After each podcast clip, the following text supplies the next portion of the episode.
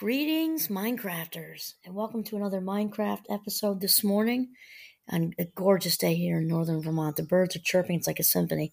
Anyway, this is Kimberly Quinn, and I am thrilled to kind of continue a conversation we've been um, that's been going on on the Mindcraft YouTube channel, which is about creating your own family, choosing your own family, what we would therefore therefore call the chosen family versus the family of origin. You know, and this is a really important conversation to have because our families of origin, you know, we obviously have no control who we are born into. We have no control what country we're born into, what culture we're born into, what religion we're born into, what birth order we're born into. And it's very, very important. And, you know, many families um, are like Donald Winnicott would say, the good enough, you know, he would say the good enough mother, but he was, of course, back in the 50s. Um, so we'd say the good enough family, right? So many families are because nobody's perfect no therefore no family is perfect though many families have it going on with as far as and you know the the kids got enough love. The parents were there the majority of the time parent or parents or fill those in with you know granny and aunt you know whomever. And um it's very important and also adoptive parents of course. It's very important to realize that for some families you know, the kids did not get enough love, that love that they needed. Um, also, sometimes it happens by accident. Sometimes, you know, a parent dies. You know, sickness, death can remove people from families too, and that's obviously not their choice. But for whatever the reason, we sometimes need to venture out past our family of origin to create our own family, or partially, might have to do a whole new re- redo on that, kind of like I did or you know sometimes it's a blend. Maybe you're partially adopted but you had a you know a loving mother or father kind of step in in a second marriage or something like that and you're just partially um creating a chosen family or you might need the whole deal all over again if you were it was extreme and and uh, you had some pretty severe dysfunction you know maltreatment abuse or neglect you know, and as I mentioned um, in the Mindcraft YouTube, I was so so pleasantly surprised and taken back by the recent at, at the recent graduation for our our youngest daughter, who who went to St. Lawrence University in in northern New York. The, the whole school is impressive, honestly. Just she had a fantastic experience there, even with the pandemic, and just impressive on a million different levels. And at the graduation, um, I was I was very um, very pleased when they when they said, you know, which they say at any graduation I've ever been to, including the ones I've been a part of, they'll say, you know, will you all please up? Anyone who's had any anything to do with the support and helping and you know, sort of getting this just the graduate to where they are, please stand up. And they usually say families or, you know, and, and this one or anybody, families and friends who had anything to do with the success of this graduate, please stand up. And St. Lawrence worded it like this They said, families of origin and chosen families who had anything to do with the support and, and success of the graduates, will you please stand up if you are able? Also, another nice thing to say. And I, I felt just, I got this very uh, wonderful, positive, emotional wave of finally, thank you, thank you for acknowledging the chosen families are of equal importance to family of origin.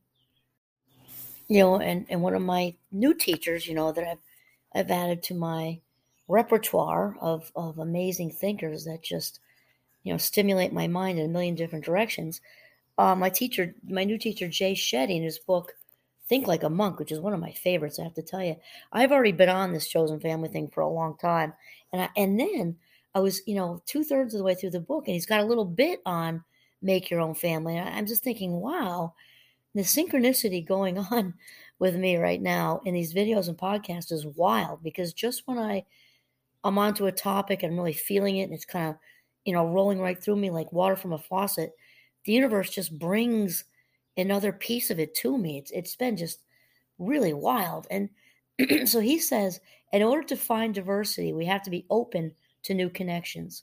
Part of growing up at any age is accepting that our family of origin may never be able to give us all that we need.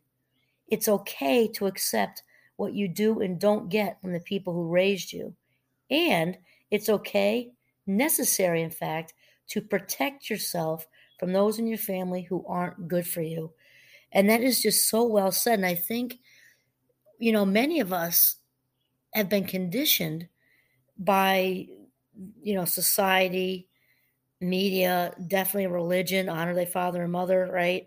We've been conditioned to think that we have to have relationships with the people who brought us into the world mom, dad, mom, mom, dad, dad, siblings, whatever. We, we feel like this is obligatory. And if we don't have these relationships, especially with parents, like we're like we're going straight to hell in a handbasket or something like get out the asbestos suit you're going to be burning and we have this inherent maybe not literally of course but we we think that something is enormously wrong with us and it's it's shaming and you know and no matter what you had you know they brought you into the world especially you know just the whole biological thing they gave birth to you or they went out of the way to adopt you or you know whatever and that we have to have we that we have to or bound to having relationships with toxic people.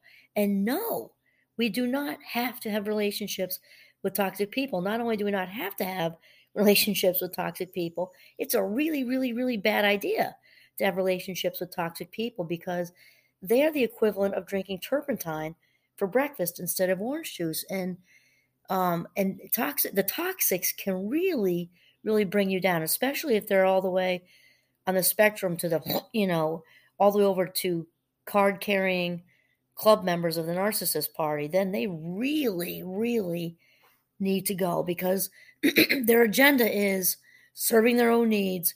Period. That's it. And they will go to any lengths to to to make that happen. And then um, Jay continues. I love this. He says we should have the same standards for our family as we do for everyone else.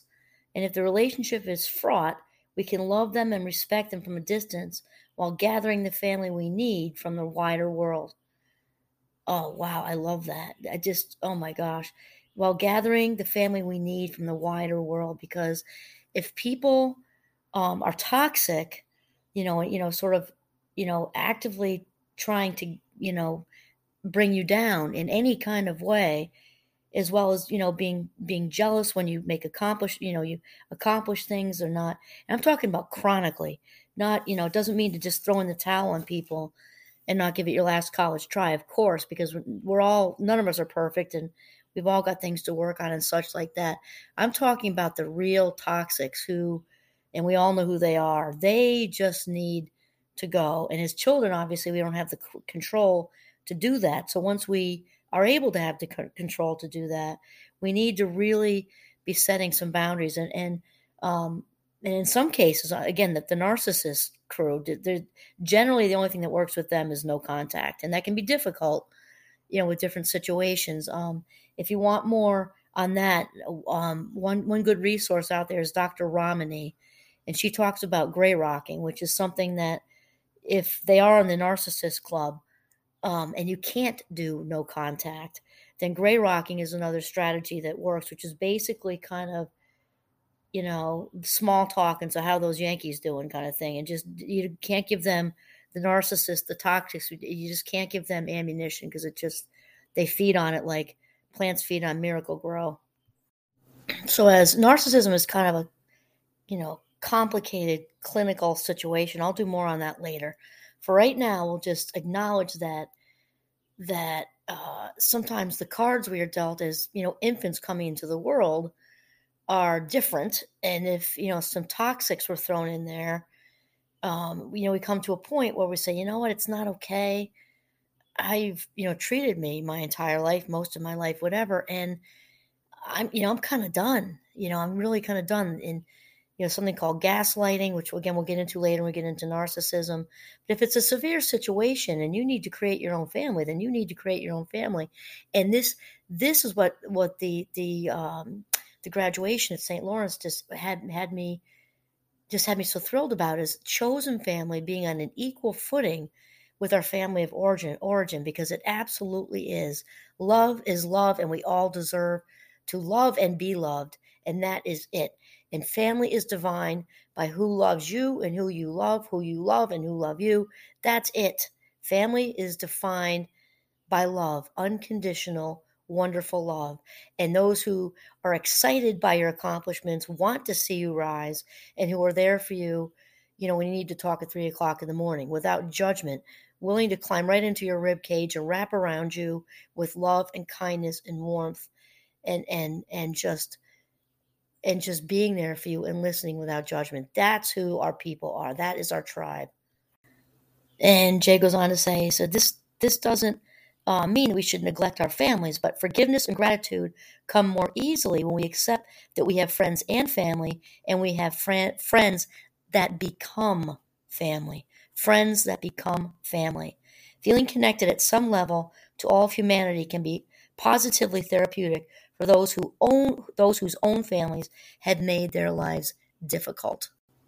So, just to recap, sometimes, you know, uh, we need to to choose our own family, and that's it. And we need to become okay with that. Kind of dismiss all the the conditioning and the judgments of the society, you know, society at large, because I don't know where it's written, you know, under some rock someplace that this isn't okay. Of course it is. We have, it is our innate right to be loved, to be happy, and to grow spiritually, emotionally, physically, every kind of way that we need to grow. And if if this means um, to that to seek out your own people, your own tribe, well then so be it. That is that is absolutely one hundred percent fine.